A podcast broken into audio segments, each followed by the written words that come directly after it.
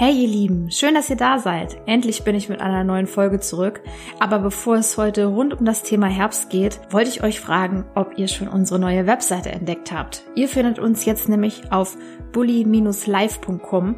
Ja, und es soll ja auch demnächst einen Shop geben, aber das dauert noch ein bisschen. Bei uns gibt es nämlich interessante News. Um was es genau dabei geht, erfahrt ihr in den nächsten Tagen auf unserem Instagram-Profil. Ja, und auch auf Instagram hat sich äh, der Profilname jetzt natürlich geändert und da findet ihr uns jetzt unter Bully Live, alles zusammen, unterstrich com. Die ganzen Links zu unserer Webseite und zu unserem Instagram-Profil findet ihr natürlich auch wieder in den Show Notes. In der heutigen Folge dreht sich alles rund um den Herbst. Es wird schließlich gerade wieder bunt draußen, die Blätter fallen, die Tage werden kürzer und auch dunkler und Überall liegen für die Hunde lustige Dinge herum, unter anderem Kastanien, Eicheln und viele andere Früchte. Aber mit den genannten Dingen ist bei Hunden Vorsicht geboten, denn Eicheln zum Beispiel enthalten genau wie Eichenblätter die Substanz Tannin, also Tanninsäure. Und wenn ein Hund zu viel Tannin frisst, kann er Bauchschmerzen und Durchfall bekommen. Ja, viele Hunde bekommen dann auch Erbrechen und zu viel Tannin kann tatsächlich auch zu einem Nierenversagen kommen und dadurch auch zum Tod führen. Also Vorsicht. Es ist wichtig, das immer im Hinterkopf zu behalten, wenn man jetzt im Herbst mit dem Hund unterwegs ist, damit keine Eicheln oder etwas ähnliches gefressen wird. Außerdem kann es äh, bei dem Verzehr von Eicheln zu einem Darmverschluss kommen, weil sie den Magen-Darm-Trakt nicht problemlos passieren können und, und die spitzen Schalen können die Darmwand perforieren. Tannenzapfen und Kastanien hingegen sind nicht giftig, jedoch werden sie oft während des Spielens gerne mal verschluckt und es kann auch hier zu einem Darmverschluss kommen. Also bitte immer darauf achten, wenn ihr jetzt unterwegs seid, dass euer Hund da nichts von frisst oder wenn auch nicht so viel und greift dann bitte gleich dementsprechend ein, wenn ihr da irgendetwas in der Art seht. Ja, und nicht nur draußen wird's jetzt bunt, sondern auch im Napf, denn wir können jetzt total super Herbstgemüse für die Ration unserer Hunde einsetzen. Zum Beispiel Kürbis, Rüben, Herbstsalate und auch Kohl. Bei Kohl denkt bitte dran, der muss für Hunde gedünstet werden. Und bei Kürbis, wenn ihr Hokkaido-Kürbis nutzt, könnt ihr den mit Schale kochen bzw. dünsten und dann pürieren. Bei allen anderen Kürbisarten müsst ihr allerdings die Schale abmachen. Um das Immunsystem zu unterstützen, kann man jetzt super gut Hagebuttenpulver einsetzen, denn Hagebuttenpulver enthält super viel Vitamin C und eignet sich daher ideal zur Stärkung des Immunsystems. Wichtig ist, dass man das Ganze nicht länger als sechs bis acht Wochen macht, denn Hunde können Vitamin C selbstständig herstellen. Auch super geeignet für den Herbst ist die goldene Paste bzw. Kurkuma-Paste, denn auch diese eignet sich ideal, um Infekten vorzubeugen und daher kann sie jetzt gerade auch in der kälter werdenden Jahreszeit zum Einsatz kommen. Kurkuma wirkt entzündungshemmend, aufbauend, verdauungsfördernd und insgesamt kräftigend. Aber du solltest die Kurkuma oder goldene Paste nicht anwenden bei einer akuten oder chronischen Pankreatitis, Problemen mit der Gallenblase oder vor chirurgischen Eingriffen. Wenn bereits erste Anzeichen eines Infekts vorliegen, kann man super mit Echinacea, also Sonnenhut, erste Anzeichen eines Infekts bekämpfen. Echinacea arbeitet da wie ein Immunbooster und so können sich innerhalb kürzester Zeit Antikörper bilden. Wichtig ist, dass ich damit schon bei den ersten Anzeichen eines Infekts arbeite und nicht, wenn der Infekt bereits besteht. Dann arbeitet das Immunsystem nämlich schon auf Hochtouren und dann brauche ich Echinacea nicht mehr einsetzen. Man bekommt Echinacea Wurzelpulver gut in der Apotheke. Jetzt hat auch die Zeit des Fellwechsels begonnen und daher kann ich auch schauen, ob der Hund über die Nahrung ausreichend Zink, Biotin und Omega-3-Fettsäuren bekommt. Dazu könnte ich zum Beispiel kurweise Bierhefe einsetzen, um den Fellwechsel zu unterstützen. Bierhefe liefert nämlich wertvolle Nährstoffe wie Kalium, Magnesium, Zink, Eisen, Mangan und Kupfer sowie verschiedene B-Vitamine, darunter auch Biotin und Folsäure. Wichtig ist, habe ich einen Allergiker, dann sollte ich keine Bierhefe einsetzen, denn viele Hunde reagieren auf die enthaltene Hefe allergisch. Außerdem sollte Bierhefe bei Leishmaniose, einem Lebershand oder einer Neigung zu Radsteinen nicht gefüttert werden. Habe ich einen Hund mit Erkrankung am Bewegungsapparat, dann sollte ich mich jetzt über mögliche Nahrungsergänzungsmittel informieren, denn gerade bei nasskaltem Wetter verschlechtern sich oft die Beschwerden am Bewegungsapparat.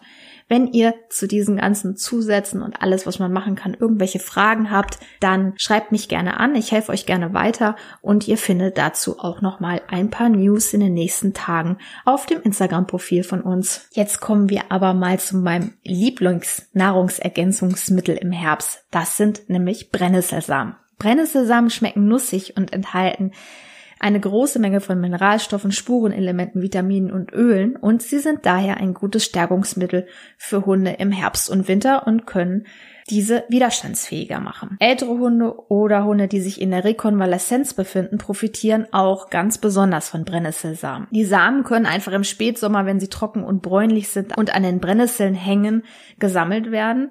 Ähm, ihr müsst sie dann zu Hause noch einige Tage nachtrocknen und anschließend könnt ihr sie in einem dunklen Gefäß aufbewahren. Es gibt aber auch super tolle Kräutershops im Internet, wo man Brennnesselsamen bereits fertig gesammelt sozusagen bestellen kann. Das ist manchmal etwas einfacher, denn gerade wenn man in der Nähe einer größeren Stadt wohnt, ist es nicht so einfach, Brennnesselsamen zu bekommen, die nicht an einer Straße stehen oder wo Hunde, andere Hunde dran gepinkelt haben. Das heißt, ihr könnt das auch einfach online bestellen. Auch da teile ich euch gerne noch Links mit und packt die auch in die Show Notes, wo ihr da zum Beispiel geeignete Bezugsquellen findet.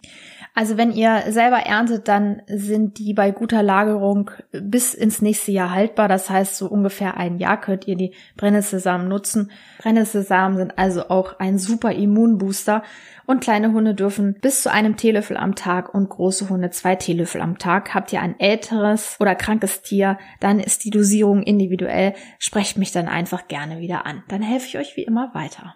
Ja, und mit dem Herbst beginnt wieder die Zeit, wo unsere Heizungen hier im Haus oder in der Wohnung auf Hochtouren laufen. Das heißt, viele Hunde kriegen jetzt juckende Haut durch die trockene Heizungsluft.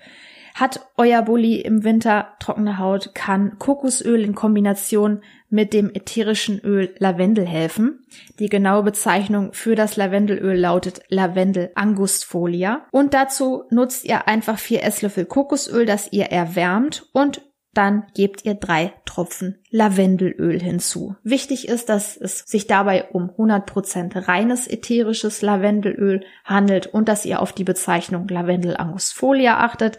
Ich hatte da ja schon mal ein paar Folgen zu aufgenommen, da könnt ihr auch nochmal genau nachhören, wo es dabei darauf ankommt. Aber jetzt äh, nur noch mal kurz dazu. Ähm, die Mischung füllt ihr dann anschließend in ein Schraubglas und bewahrt dieses an einem dunklen Ort auf. Ihr müsst dann quasi nur mit den Fingern in das Glas gehen, etwas Kokosöl entnehmen und dann in das Fell eures Bullis einmassieren. Das könnt ihr alle zwei bis drei Tage machen über einen Zeitraum von einer Woche und dann werdet ihr merken, dass es sich mit der juckenden Haut auch schon erledigt hat. Wenn mein Hund eine selbst hergestellte Ration bekommt, also über Barf und Kochfutter, ist es jetzt im Herbst auch wichtig, den Fettanteil im Futter zu überprüfen. A kann es zum einen sein, dass der Fettanteil geringer werden muss, beziehungsweise die ganze Futtermenge, denn es ist vielleicht so, dass ihr nicht mehr so aktiv seid, wie das noch in den Sommermonaten war. Oder aber viele Hunde verbrauchen jetzt durch die kalte Jahreszeit mehr Energie, das heißt, sie benötigen auch mehr Fett da bitte einmal auch ganz genau schauen, dass euer Hund nicht zu oder abnimmt und sich das die Waage hält. Das kann ich ganz einfach übers Futter regulieren. Da brauche ich gar nicht großartig irgendwie dann mehr Leckerlis füttern oder so. Das könnt ihr ganz einfach über die selbst hergestellte Ration regulieren. Ist bereits ein Infekt vorhanden, kann Honig ein sinnvoller Begleiter sein, denn Honig stärkt das Immunsystem, lindert Halsschmerzen und Husten, denn er ist ein wahrer Bakterienkeller. Hunde dürfen einen halben Teelöffel pro 10 Kilogramm Körpergewicht haben. Mehr sollten es nicht sein, weil Honig natürlich auch süß ist, dementsprechend auch dick machen kann und auch nicht besonders gut für die Zähne ist, aber ihr dürft ihn problemlos für drei bis vier Wochen einsetzen. Bei einem akuten Infekt würde ich dafür immer den etwas teureren Manuka-Honig nutzen, denn er hat einfach noch mehr wirkungsvollere Inhaltsstoffe als der normale Honig, den man hier so bekommt. Das heißt, achtet da bitte auch wieder auf Qualität und fragt gerne mal in der Apotheke nach, die können euch da weiterhelfen. Beim Manuka-Honig gibt's nämlich noch so ein paar Besonderheiten zu beachten. Ja, ihr merkt es vielleicht schon. Ich switche heute immer so ein bisschen hin und her. Das liegt daran, dass mir immer noch wieder etwas einfällt, was man für den Herbst sinnvoll nutzen kann. Daher ist das auch mal ideal, davon eine Podcast-Folge zu machen, denn dann hat man immer so eine kleine Sammlung, wo man dann später nochmal nachhören kann. Ganz wichtig im Herbst ist, ich hatte es vorhin schon kurz angesprochen, dass ich immer auch die trockene Heizungsluft im Auge behalte. Denn durch den Wechsel von warm und kalt und feucht und trocken ist es so, dass Bakterien und Viren eine größere Chance haben, sich auf den Schleimhäuten zu vermehren. Das ist nicht nur bei uns so, sondern auch bei unseren Hunden. Ähm, das heißt, vor allem die trockene Heizungsluft reizt die Schleimhäute und es kommt natürlich häufiger zu Infekten. Da macht es auch wieder Sinn, mit einem Aromadiffuser oder Luftbefeuchter zu arbeiten. Ihr wisst, bei uns läuft das Ding auch fast den ganzen Tag. Ich nutze das wirklich sehr gerne. Hört auch gerne nochmal in die Folgen zur Aromatherapie rein. Da erkläre ich das nochmal ganz ausführlich. Also denkt vielleicht doch nochmal über die Anschaffung eines solchen Aromadiffusers oder Luftbefeuchters jetzt im Herbst und Winter nach. Das kann wirklich jetzt eine sinnvolle Anschaffung sein. Ja, und das war's auch schon wieder für heute. Ähm, eine kurze, knackige Folge, so hoffe ich auch mit vielen Infos für euch. Wenn ihr Fragen habt, meldet euch. Schaut, wie gesagt, in den nächsten Tagen nochmal auf Instagram vorbei. Da teile ich dann auch nochmal so ein paar Sachen aus dieser Folge und auch ein paar Rezepte. Ja, und jetzt muss ich auch wirklich aufhören, denn es ist hier irgendwie immer laut, wenn ich äh, eine Podcast-Folge aufnehme. Entweder kommt hier jemand rein oder der Nachbar fängt an, mit seiner Motorsäge irgendwie draußen im Garten irgendwas zu machen. Und jetzt ist es schon wieder total laut und ich hoffe, ihr hört das nicht im Hintergrund so extrem. Ich wünsche euch ein schönes Wochenende, eine schöne neue Woche in ein paar Tagen und wir hören und lesen uns ganz bald wieder. Bis dann, macht's gut.